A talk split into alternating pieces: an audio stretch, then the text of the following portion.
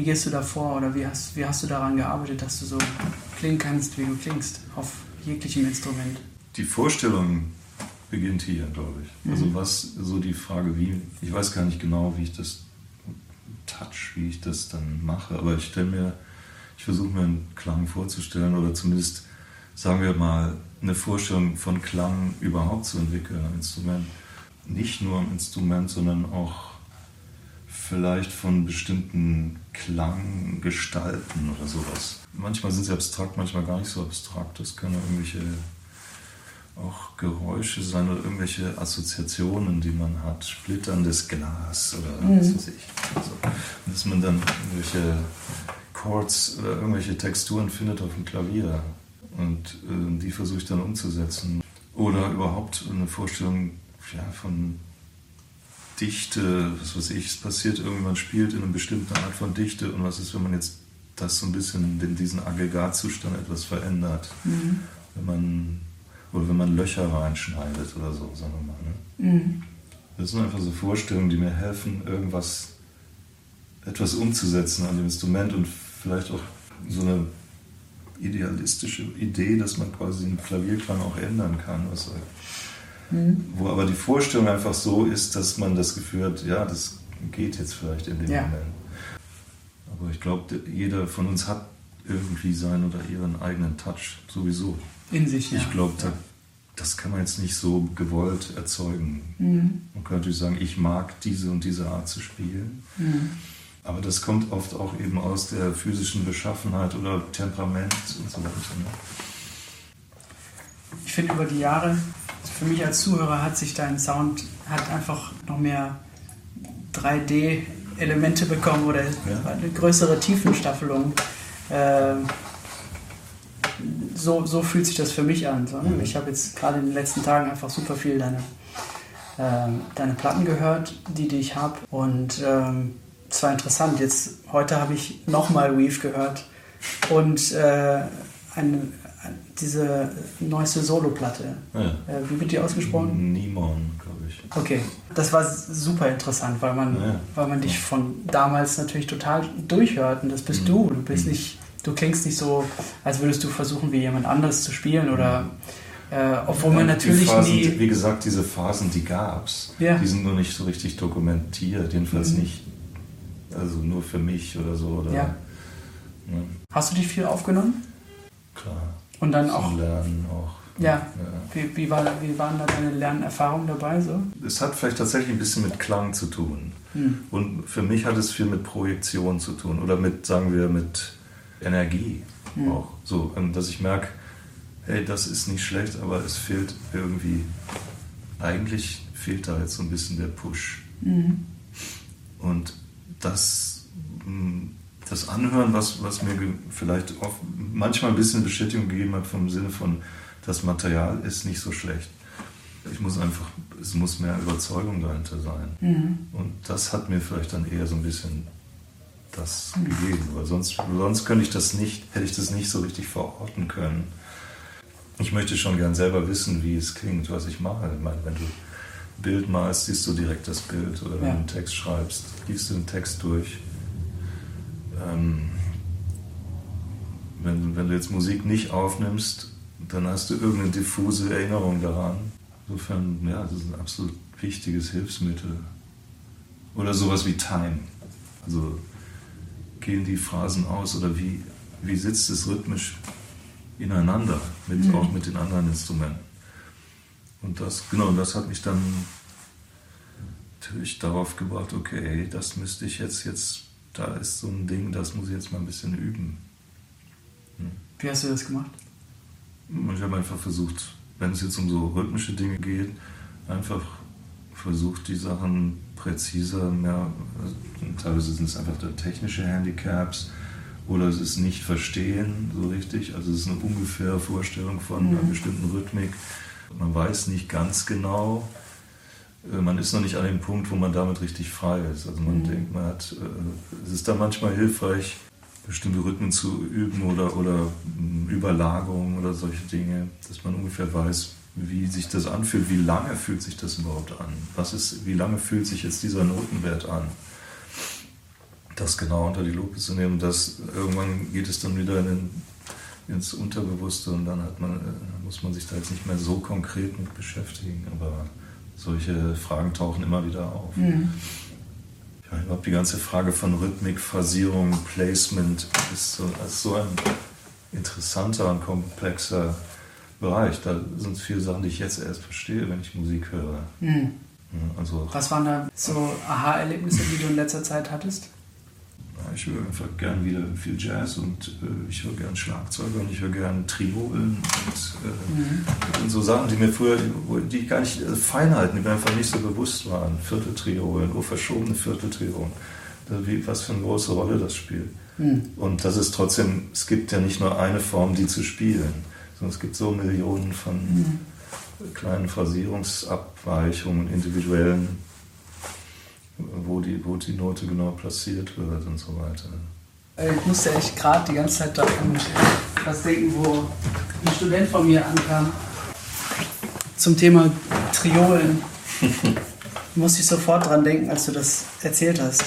Diese Intro von Charlie Parker, ja, die ich einfach überhaupt nicht verstanden habe. Und der Student von mir meinte, er würde es harmonisch nicht verstehen. Und dann habe ich, okay, okay, zeig mal, zeig mal her. Und dann habe ich aber gesagt, harmonisch nicht verstehen, ich verstehe es rhythmisch überhaupt nicht. Aha. Also, just, just do it.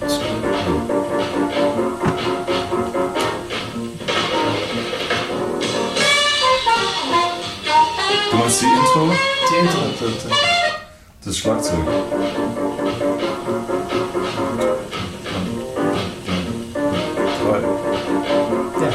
Spielen drei. Fällt mir jetzt zum ersten Mal auf. Je öfter man das hört, desto. Ich bin immer verrückt geworden.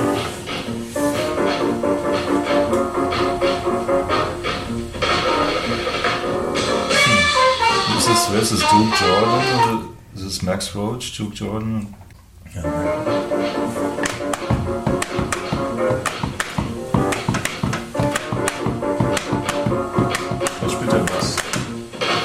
Spielt, äh, äh, spielt quasi punktierte Viertel. Okay,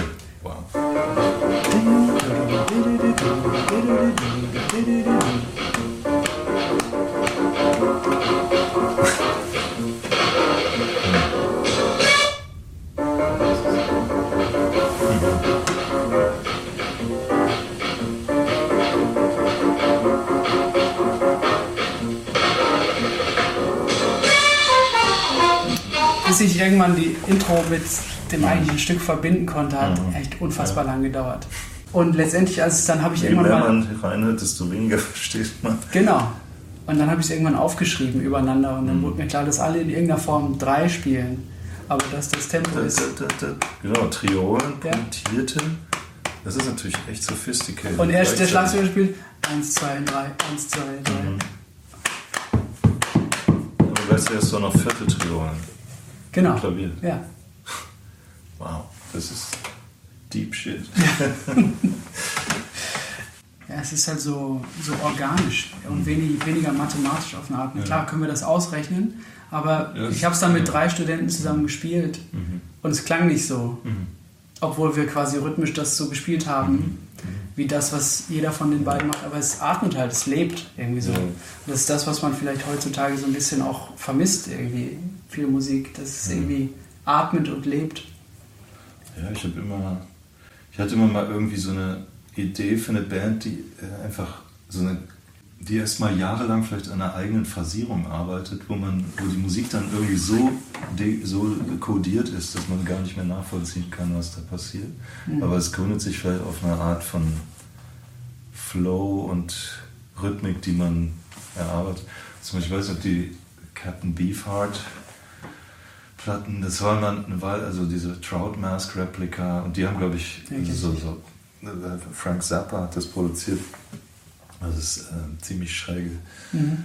irgendwo vom Blues herkommende, äh, grungige äh, Rockmusik aus Ende der, wann ist das aufgenommen? Ich glaube so Ende 60er. Mhm.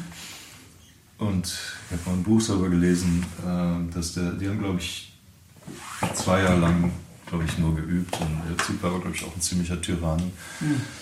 Und natürlich dann mit Drogen und was weiß ich, alles, äh, irgendwie so Mind Games. Und, aber auf jeden Fall, es ist äh, eine Musik, die klingt wie nichts anderes. Und du verstehst einfach teilweise überhaupt nicht, wie das jetzt, was ist das eigentlich für eine Art Rhythmik und was ist hier Mhm. los. Ja, irgendwie hat mich das mal eine Weile angeregt, irgendwas zu finden in der Richtung. Mhm. Aber ich habe bisher noch niemanden, ich habe niemanden gefunden, der zwei Jahre mit mir. genau. Hast du Zeit für die nächsten zwei Jahre, Genau. eine Phrasierung zu üben? Hm. Mich hat es irgendwie inspiriert, auch bestimmte Sachen, rhythmische Sachen zu notieren in einer bestimmten Art und Weise, die dann. Ich habe nur, ich, mir fällt gerade nicht mit das. Grün haben wir so ein paar, habe ich ein paar Stücke, die ein Stück, da kommt eigentlich als Prinzip immer sowas vor wie ein verlängerter oder verkürzter Takt. Also Mhm. vier Viertel, fünf Viertel plus zwei Triolen, Achtel oder sowas. Oder minus ein Triolen, Achtel. Mhm. Ne, ist eigentlich das gleiche. Mhm. Minus zwei oder keine Ahnung. Ja. Also immer so im Grunde Phrasen, die total eigentlich rhythmisch gefühlt werden, aber die jetzt nicht unbedingt einen, einen Vierteltakt Ja. ausmachen. Ja. Ja, was ich allgemein interessant finde, eigentlich so Stücke zu haben, wo ab und zu so Spots sind, wo, wo tatsächlich nicht ganz klar ist oder wo zumindest mehrere Möglichkeiten entstehen oder Mhm. mehrere Möglichkeiten da sind, um diese Stelle zu spielen. Also meinetwegen, das heißt nur, den, den Takt etwas länger zu spielen oder auch kürzer. Dass das jedes Mal quasi so ein bisschen verhandelbar ist. Mhm. Wie hältst du es generell, quasi Zusammenstellen von einer Band oder Leiten von einer Band?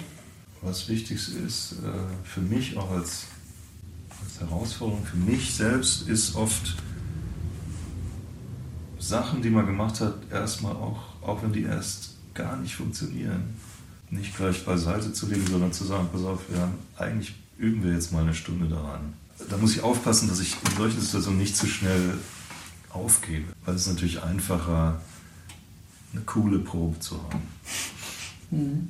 Und manchmal ist Proben aber nicht cool. Auch da ist der Input von anderen, irgendwie Jim Black oder Christian, die dann einfach, nee, nee, oh, warte mal, lass uns das jetzt ausfinden. Oder mhm.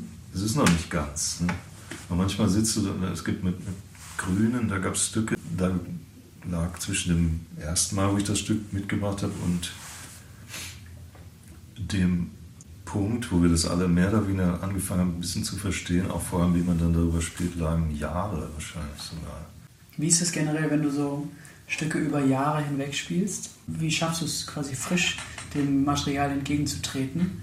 Tja, es gibt also schon bei mir Stücke, die haben auch ein Verfallsdatum. Ja. Also es gibt Sachen, die würde ich, die hole ich manchmal wieder aus dem Schrank oder so, gucke mir die an und sage, oh, ganz schön eigentlich.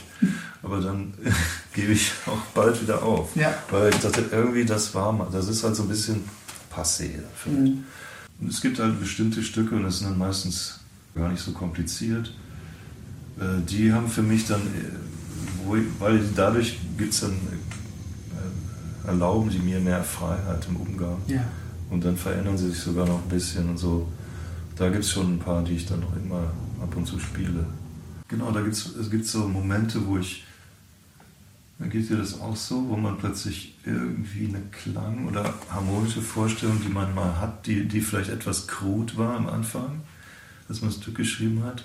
Und plötzlich versteht man irgendwie die Stelle und findet den richtigen Akkord oder zumindest irgendeine Art Logik darin. Mhm. Also vielleicht keine, nicht so sehr vielleicht äh, Harmonielehre technisch fundiert, aber für sich selbst eine Art Logik.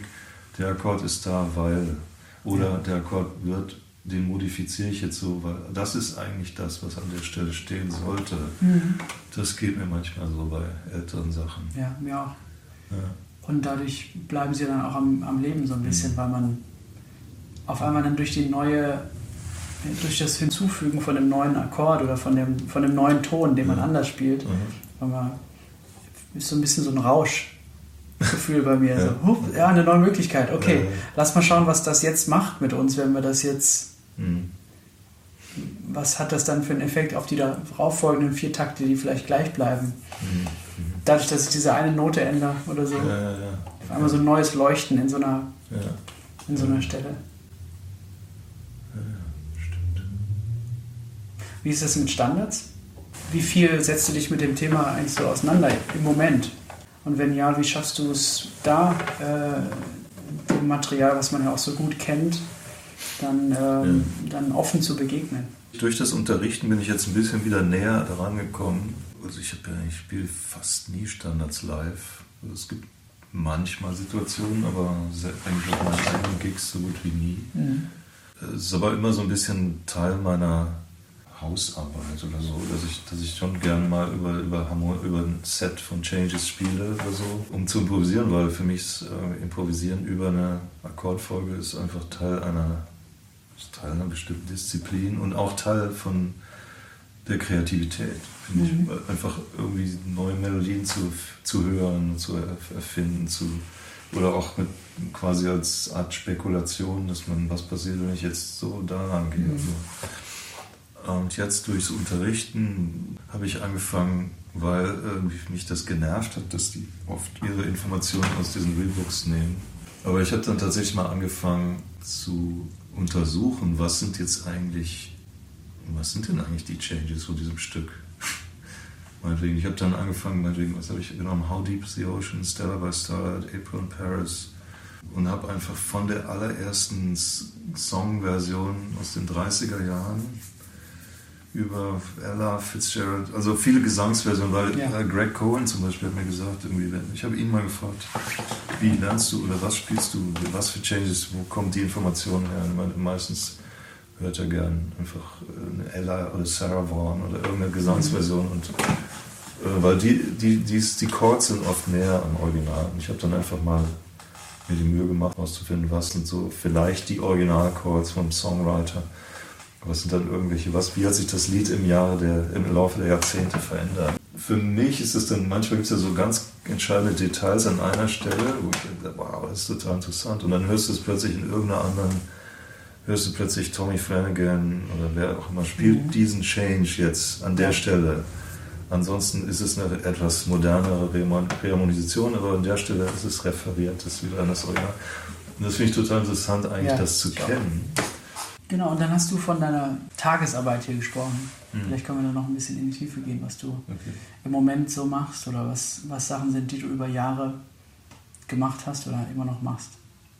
Äh, Ich übe eigentlich ziemlich viel so Unabhängigkeit und rhythmische Ideen. Mhm. Linke Hand spielt ein Ding, die rechte Hand macht was anderes.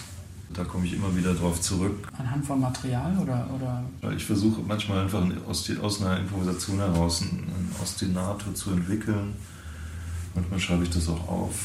Und dann finde ich es natürlich auch schön, wenn sich dieses Ostinato selbst wieder ein bisschen verändert, wenn Mhm. man spielt. Dann quasi über was, über ein Ostinato, meinetwegen, was entweder durchgängig ist, was natürlich leichter ist, oder was irgendwie perforiert ist, Mhm. was schwerer ist, also wo schon Synkopierungen drin sind oder irgendwelche, Änder irgendwelche rhythmischen Veränderungen, einfach äh, darüber dann noch wieder eine, was an eine andere Ebene zu legen, solche Dinge.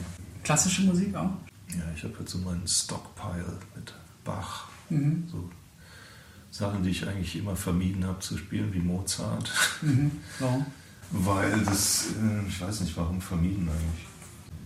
Da gibt es halt so bestimmte Zonen, in die ich äh, durch, durch die Musik, mit der ich aufgewachsen bin, sprich klassische Musik im Elternhaus, von der es vielleicht einen gewissen Overload gab Mhm. ne? und die mich lange dann auch nicht so interessiert haben. Ja. Dazu zählt vielleicht Mozart, aber teilweise auch romantische Musik. Aber ähm, speziell Mozart ist einfach, äh, ist einfach für mich sauschwer eigentlich zu spielen, wegen der Klarheit und des Flow dieser Musik. Einfach das gut zu spielen, ist für mich einfach eine sehr gute Übung. Mhm. Was spielst du da? Haydn, und ich spiele ab und zu ein paar Sonaten, ein bisschen Haydn. Ich, Haydn gefällt mir eigentlich viel besser, ist aber, kommt mir näher, so von der Mhm. Musik her. Aber Mozart ist einfach größere Herausforderung. Mhm. Scarlatti und dann ähm, moderne Komponisten auch natürlich. Also speziell Bach ist halt so ein bisschen so eine Konstante quasi. Ne? Ich lese gern auch einfach mal, ich lege mir mal Sachen hin und lese die vom Blatt. Versuche Mhm. es zumindest. Ich meine, Blattlesen ist ja auch, hat ja auch viel mit Hören zu tun, Mhm. eben auch mit Voraushören oder Ja. dass man Sachen relativ schnell identifiziert Mhm. und dann ungefähr weiß, wie der Takt geht, ohne dass man jetzt jede Note genau entziffert. Ja.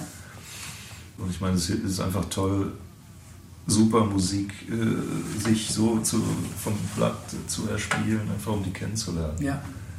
Das ist eigentlich so ein bisschen was, was einen immer wieder Ja. auf Neues faszinieren kann, dass So da ist es. jemand sich was ausdenkt und es dann aufschreibt. Und wenn wir gut genug sind oder es gut genug verstehen können, können wir das zum Klingen bringen. Mhm. Manchmal wird einem das nochmal so neu klar, Ja. was, was da eigentlich gerade passiert. Ja, so.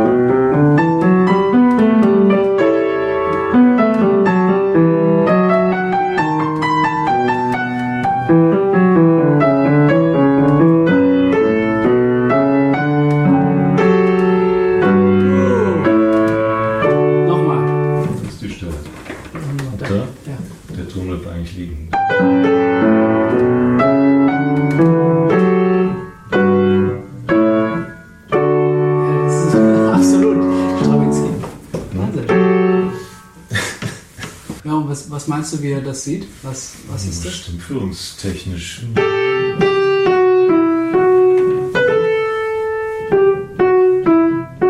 Aber im Kontext von Fis, was im Bass ist?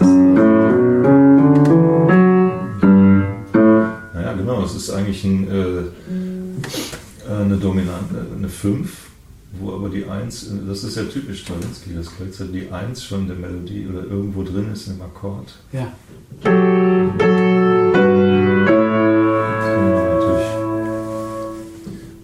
Man zu viele Fisse, wenn man. Das geht natürlich nicht. Mhm.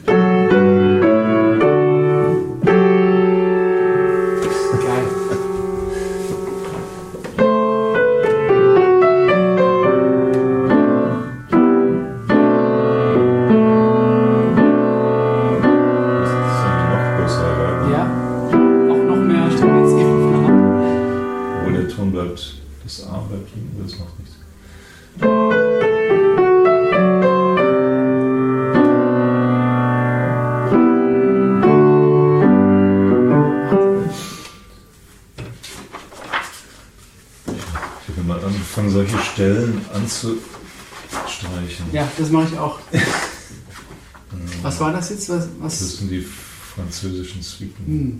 Die Ja. G-Dur.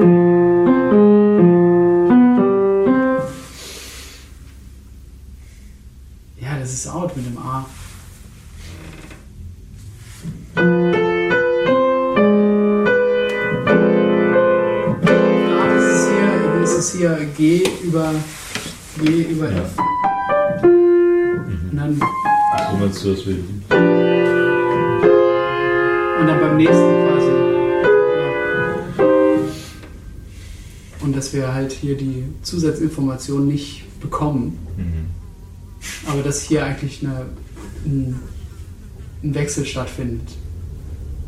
Aber das Des ist auch geil, Mhm. dass das Des da schon kommt. Oder überhaupt.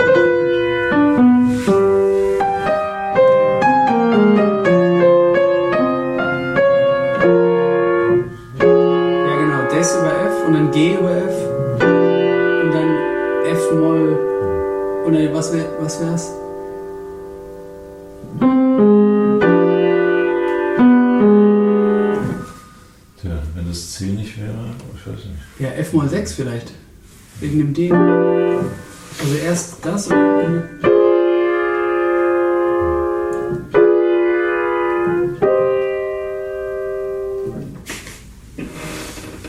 Geil. Ja, das, war, das war natürlich, das waren früher immer so unüberwindliche Hindernisse einfach. Deswegen habe ich auch überhaupt angefangen mit Jazz und mit Improvisation, weil, hey, das ist einfach. Oder ich dachte, ja, jetzt kann ich mal. Ja, es war irgendwie befreiend. Okay, da gibt es ein Akkordsymbol. Ich wusste zwar kaum, was das bedeutet, aber zumindest hat mir da keiner jetzt Töne vorgeschrieben, so konkret. Ja. Und ich konnte irgendwie loslegen, dachte es zumindest. so. das war auch wirklich ein, ein, ein befreiend dann oder inspirierend, einfach so machen, spielen, kindlich rumspielen. Jetzt hast du das mit dem Gehör angesprochen. Hm. Was, was sind da Sachen, wie du an deinem Gehör gearbeitet hast? Was ich zum Beispiel gemacht habe, ist einfach mit Aufnahmen mitspielen. Also ich habe zum Beispiel in der, Zeit, wo mich, naja, auch so serielle Musik mehr angefangen hat zu interessieren oder ich versucht habe, äh, diese Strukturen mehr, also zum Beispiel, ich war in Schönberg, die erste Begegnung war, die äh, habe ich irgendwo ein Konzert mal gehört, hat jemand was aus den Opus 19 Klavierstücken gespielt. Und das war so, wow, das war echt so, so da ging total was auf. Und Mhm. Ich habe aber dann Jahre, Jahrzehnte gebraucht und ich wusste nicht, was macht man mit dieser Klangwelt eigentlich dann. Ich glaube, der erste, der, wo ich das gemerkt habe, das geht eigentlich auch in einem improvisierten Kontext, war Georg Gräve. Hm. Ich in Köln äh, habe ich ihn oft gehört mit, mit Ernst Reisiger und Jerry Hemingway und auch mit, mit Frank Gradkowski hat er auch viel gespielt in der Zeit und da habe ich mal irgendein, irgendein Ding da mit einer Sängerin, ich weiß nicht mehr, war es Doro Schürch vielleicht. Auf jeden Fall Leute, mit denen er viel zusammengearbeitet hat. Und die haben dann irgendwie so eine Art improvisierten Webern oder Schönberg. Das, das ist, wie ist das möglich? Hm. Und dann habe ich zumindest gesehen, dass es die Möglichkeit gibt. Mhm. Und dann habe ich eine Zeit lang einfach, ich habe dann zum Beispiel irgendwas, eine Hans-Werner Henze Musik aufgelegt und dazu gespielt. Ja, das mache ich auch. Und das Schöne ist, dass es dann, das ging eigentlich schneller, war schneller, hat schneller Spaß gemacht, als ich dachte. Mhm. Weil eigentlich ist auch wieder so eine Offenheit darin. Es ist natürlich auch die Gefahr einer Unverbindlichkeit, dadurch, dass man halt in einem chromatischen Kosmos agiert. Und es ist ja nicht so, dass alle Töne, es, ist, es sind ja dann doch wieder konkrete Töne, die an bestimmter Stelle eine konkrete Farbe haben, wenn man das jetzt ernst nimmt. Und da reinzugehen, das war dann wieder, dass man einfach will, ich will jetzt konkret diesen, diesen Ton hören, ich höre diese Art Klang. Mhm. als Komplementärklang oder wie auch immer, oder als Erweiterung dieses Klangs oder genau diesen Klang. Diese Präzisierung ist natürlich das Interessante dabei. Mhm. Wie, ja, wie konntest du dem näher kommen? Ähm, ich habe dann teilweise auch einfach Basic, ich habe einfach Intervalle gesungen, Intervalle mir vorgestellt oder random Intervalle im Klavier spielen, was Hubert ja auch mhm. gern mal macht äh, auf den Seiten und dann ja. das versuchen zu treffen und so. In letzter Zeit habe ich öfters äh, Modus Novus, kennst du das auch? Das ist ein Buch, ne? Das ist so ein Buch. Es gibt Modus Vetus und Modus Novus. Und Modus Novus ist, behandelt im Grunde freitonale Melodien. Mhm. Und es ist im Grunde Gesangsübung, Singübung. Ich meine, man kann es natürlich auch spielen, aber spielen kann es ja jeder. Ja. Es geht um, darum, sich einfach die Intervalle vorzustellen in Kombination, teilweise ziemlich sperrigen Kombinationen. Es fängt halt an mit engeren Intervallen, wird aber dann natürlich progressiv immer mehr Septimen und so weiter. Mhm. Ich weiß nicht, wie, wie machst du das? Oder hast du es gemacht?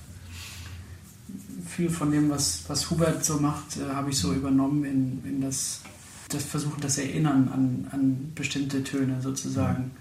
Ja. Ja. Äh, das, das Con Connecten von Tönen, die wir um uns herum haben, wie die Türklingel oder okay. das Rufzeichen oder ja, solche Sachen, dass man so eine individuelle Bekanntschaft verknüpft mit jedem Ton mhm. sozusagen. Mhm. Und dass dann das Wiedererkennen schneller passieren kann. So, ja. das, ah, das kenne ich daher, das ist der Ton. Ja. So, dass ich diese, diese Aktion quasi, ich höre was, ich erkenne es und mhm. ich spiele es, dass das irgendwie schneller, schneller ja, geht. Ist dann, also es ist eine Art absolute eine Erinnerung, die eher an äh, eine Art absolutes hören. Ja, wobei ich das jetzt nicht von mir sagen würde, dass ich das habe. Ja. Ähm, aber ich, dadurch, dass ich das auch durch Huberts ähm, echt sehr wichtigen Einfluss so ein bisschen für mich entmystifizieren konnte. Mhm. Sein, seine Herangehensweise ist ja quasi, dass wir alle das haben mhm. und dass wir uns eigentlich nur entspannen müssen, weil es keinen Muskel gibt, der dir hilft, besser zu hören, ja. sondern eher eine Entspannung, dann letztendlich zur Erkenntnis führt, dass wir diese Töne die ganze Zeit hören. Mhm. Für mich ist dann auch ein, ein Kennen, ist ein Wiedererkennen, ein sehr schnelles Wiedererkennen. Mhm. So. Ja, ja. Ich, hatte, ich bin auch, ich höre nicht verlässlich absolut, aber ich habe manchmal gibt es auch, dann wache ich auf, höre einen Ton, weiß mit Sicherheit, das ist ein D. Ja. Also, oder genau. das gibt's, oder das gibt es auch bei Konzerten manchmal, ja. dass man einfach so drin ist. Ich weiß auch nicht, ob es eher so Instrument bezogen dann auch. Ich glaube, es ist leichter am Instrument ja. zu sein und dann diese Erkenntnis zu haben. Mhm. Das ist jetzt dieser Ton. Ja. Zumindest fällt mir das leichter oder vielen, die ich kenne, fällt es leichter mhm. Am Instrument dann, okay, ich höre den Ton, dann spiele ich den. Aber ich versuche es eben sehr viel auch abseits vom Instrument zu machen, um eben das dass ich nicht so abhängig hiervon bin, ja. sozusagen. Von dem Gefühl, die Taste zu spüren und dann mhm. hat man das Gefühl, ähm, ich fasse jetzt hier was an und das, was ich höre, ist in der Nähe. Irgendwie spürt man das ja schon. Ja, ja. So. In der Nähe kann natürlich dann schnell daneben sein. Ja, absolut. Äh, ja, ist für mich, für mich ist so ein bisschen so auch dieses, wie sagt man, Micro-Adjustment. Dass man selbst, wenn man irgendwas spielt, was, nee, das ist eigentlich nicht der Ton, den ich, das ist eigentlich das, was ja jeder Streicher zum Beispiel, wenn er den Ton nicht ganz genau intoniert, dass das aber so schnell korrigiert, dass man es fast nicht merkt. Mhm. Und das ist so ein bisschen, wo ich denke, das, das geht vielleicht auch auf, meinem, auf diesem Instrument. Also Wie würde das gehen? Ja, dass ich irgendwie äh, einen Ton spiele, den ich nicht gehört habe, aber, den, aber schnell irgendwas, dass ich aus dem Ton etwas mache, was dann sofort in die Situation passt. Mhm. Ja. Zum Beispiel. Ähm, ein anderes Ding ist, glaube ich, dass je weniger ich nachdenke in bestimmten Situationen, desto mehr spiele ich eigentlich die Töne, die genau die passen. Ja. Es kommt natürlich auf die Leute an, mit denen man spielt. Also mit, auch mit Frank Gatkowski zum Beispiel gibt es Situationen, wo ich denke, wie kann, irgendwie ist es so, was eigentlich, wir treffen uns auf den Tönen, ohne dass irgendwas bewusst dabei was in, intendiert ist. So. Mhm. Das ist einfach zack. Aber das geht genauso von ihm aus wie von mir. Das ist irgendwo mhm. einfach so eine Art kollektive Bereitschaft oder mhm. so. Ja, es ist natürlich trotzdem so, dass ich das für mich manchmal übe, dass ich ganz, ganz streng bin, mir selber sage, den, äh, ich spiele den Random Ton, dann das. Und das ist natürlich viel, hat viel mit intervallischen Beziehungen zu tun, Ja. natürlich, dass man schnell Intervalle hört oder identifiziert als solche Mhm. und verinnerlicht hat. Ne? Spezielle die, die Vibrations, die ein bestimmtes Intervall hat. Oder anfangs waren es auch einfach Assoziationen, die man hat, eben durch irgendwelche Melodien. Ja. Diese Assoziation ist bei mir auch das mit den Tönen, dass ich bestimmte Aufnahmen habe, die mir ein A liefern und die Okay. mir ein H liefern und, und so weiter. Die, die einfach so tief in einem drin sind, dass ich weiß, Mhm. wenn ich den Ton höre dann, und der mich dann daran erinnert, dann ist es der Ton Ja, auf eine Art. ja, ja, Oder wenn ich was höre und dann schalte ich in meinem Gehirn die Aufnahme an. Mhm. verrät mir das etwas über das Intervall, Mhm. was sich daraus ergibt und dann weiß ich, was der andere Ton ist. So Okay. so ein. Rückschlussverfahren auf eine Art. Hm. Aber das ist ja schon, es ist ja dann nichts anderes als dieses sogenannte absolute Gehör. Wenn du wirklich Aufnahmen so verinnerlicht hast, dass diese Aufnahme, dass das für dich abrufbar ist als konkrete Referenz an einen Ton. Das ist ja eigentlich genau das. Ich müsste es vielleicht wieder mal stärken, dass so ein paar andere Töne dazukommen. Ich nutze immer Ach dieselben. so, es sind dieselben. Ah, verstehe. Aber Ja, ja, ähm, okay. Trotzdem. äh, ich, ich mache dann auch so Spiele, dass ich quasi die ein, die ein Stück anfange, quasi direkt hinter dem nächsten Stück an. Weißt du, so eine Art Rückversicherung, immer so, okay, wenn das das A ist, so. dann ist das F von Sumner Prince Camp nicht weit. Aha. Und dann kommt das S, ist das S daneben, was ich von Keith Jarrett kenne, wie er All of You spielt. Weißt du, also ähm, all diese Rückversicherungen, das ist das und das ist das, Ja, ja. Nebeneinander zu schalten, dass dann einfach so eine komplette. Rückversicherung ist. Aber wenn mir jetzt jemand mit einer Pistole vor mir steht und sagt, singen Cis, dann Ja. äh, kommt kein Cis. So.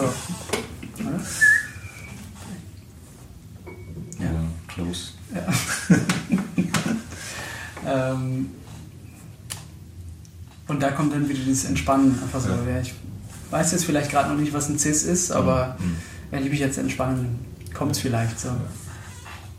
Und äh, wichtige Aufnahmen, die du, die du immer wieder hörst, die dir vielleicht auch in Momenten helfen, wo du dich nicht inspiriert fühlst, oder? Nee, sowas habe ich nicht. Also, dass ich, wenn ich nicht inspiriert bin, jetzt mir bestimmte Aufnahmen au- auflege, ich versuche irgendwie immer neue Sachen zu entdecken, aber es gibt natürlich manche Sachen, die ich manchmal wieder genauer unter die Lupe nehme. Ähm, naja, Stichwort Paul Bley, das habe ich neulich. Äh, da gibt es auf der Footloose gibt's irgendwie so ein paar Balladen, die ziemlich strange sind. Oder I Can't Get Started gibt es auch auf der anderen Platte mit Gary Peacock. Oder ein anderes Beispiel wäre äh, Bill Evans All of You äh, mit Scott LaFaro. Mhm. Das sind so Aufnahmen, die ich habe ich ziemlich früh schon gekannt und das waren für mich immer so Klänge, aber nie, die ich konnte, ich habe die nie wirklich entkodifiziert. Ja. So gesagt, man manchmal bestätigt es einem auch, dass es eigentlich ziemlich mysteriös ist, was da abgeht. Ich kenne allerdings auch da immer dieses Gefühl von, oder was oft bei mir dann kommt, auch dieses Gefühl von, ach, das. Naja. So, ist so, ach, es ist eigentlich nur das, Mhm. aber es, warum klingt auf einmal nur das so, so Mhm. gut? Mhm. Und dann kommen wieder Sound und, und Ja. Time und Phrasierung so Ja, in, ja, in irgendwann ist mir bewusst geworden, wie ich dachte mal, Herbie würde bei Nefertiti halt in der Begleitung wahnsinnig viel, vielstimmige Akkorde spielen. Und Mhm. irgendwann ist mir klar geworden, dass es hauptsächlich Quart-Voicings waren, mit, Mhm. also zwei Quarten übereinander. Ja. Und es klang aber so fett für mich. Es klang so nach so vielen Tönen, so reich, so Mhm. Satt. Dr. Joe Henderson, Our Thing. Ja, die habe ich letztens äh, entdeckt, so mich Blues. erst. Spielt er, spielt er nämlich, das ist zum Beispiel ein Voicing für B7. Oder für S7 ist er, glaube ich.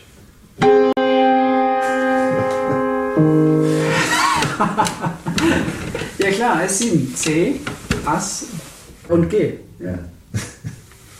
Was war nochmal B? B7? Ja, das ist ein bisschen Monk. Ja. Also solche Sachen. Ich weiß, ob da noch was drin ist. Ich glaube fast nicht. Das sind wirklich nur diese drei. Geile Sachen, die du in letzter Zeit so entdeckt hast für dich. Was habe ich jetzt? Eine, eine Shirley Horn-Platte mit äh, unglaublichen, äh, wo Balladen drauf sind, wo ich denke, wie, wie ist das überhaupt möglich? So langsam zu spielen? Es ist, so langsam und ich, mir ist noch nicht mal klar, ob, die, ob das in Time ist oder Ja. nicht. Ja. Oder es, es ist, glaube ich, in Time, aber es ist jeder, jeder, jeder Downbeat ist quasi nochmal so, so, so viel später, als man ihn eigentlich erwartet, oder als wenn da irgendwie so ein kurzes, äh, als wenn da so vorher so eine kurze Fermate ist oder Ja. sowas. Aber man hat trotzdem nicht das Gefühl, es ist Rubato. Mhm. Richtig, ja. Welche ist es? Die heißt, glaube ich, Softly. Kennst du die? Nee, Softie. Ich habe mir die bestellt. Ich habe das nur, als ich nach Stücken recherchiert habe, so dieses, äh, das Gershwins Ding, äh, How long has this been going on? Wow, das würde ich gern von dir haben. I was taught that I ought not expose my inner Das ist eigentlich schon, wie, senses. diese Chords, die sind so, Had no plan Das ist schon so for a extended. man. I was full of self-defenses.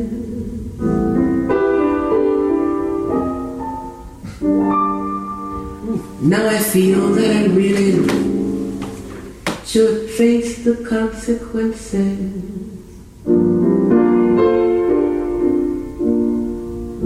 My philosophic search has left me in the lurch. come on, behave. I must find one is behaving like a dancer.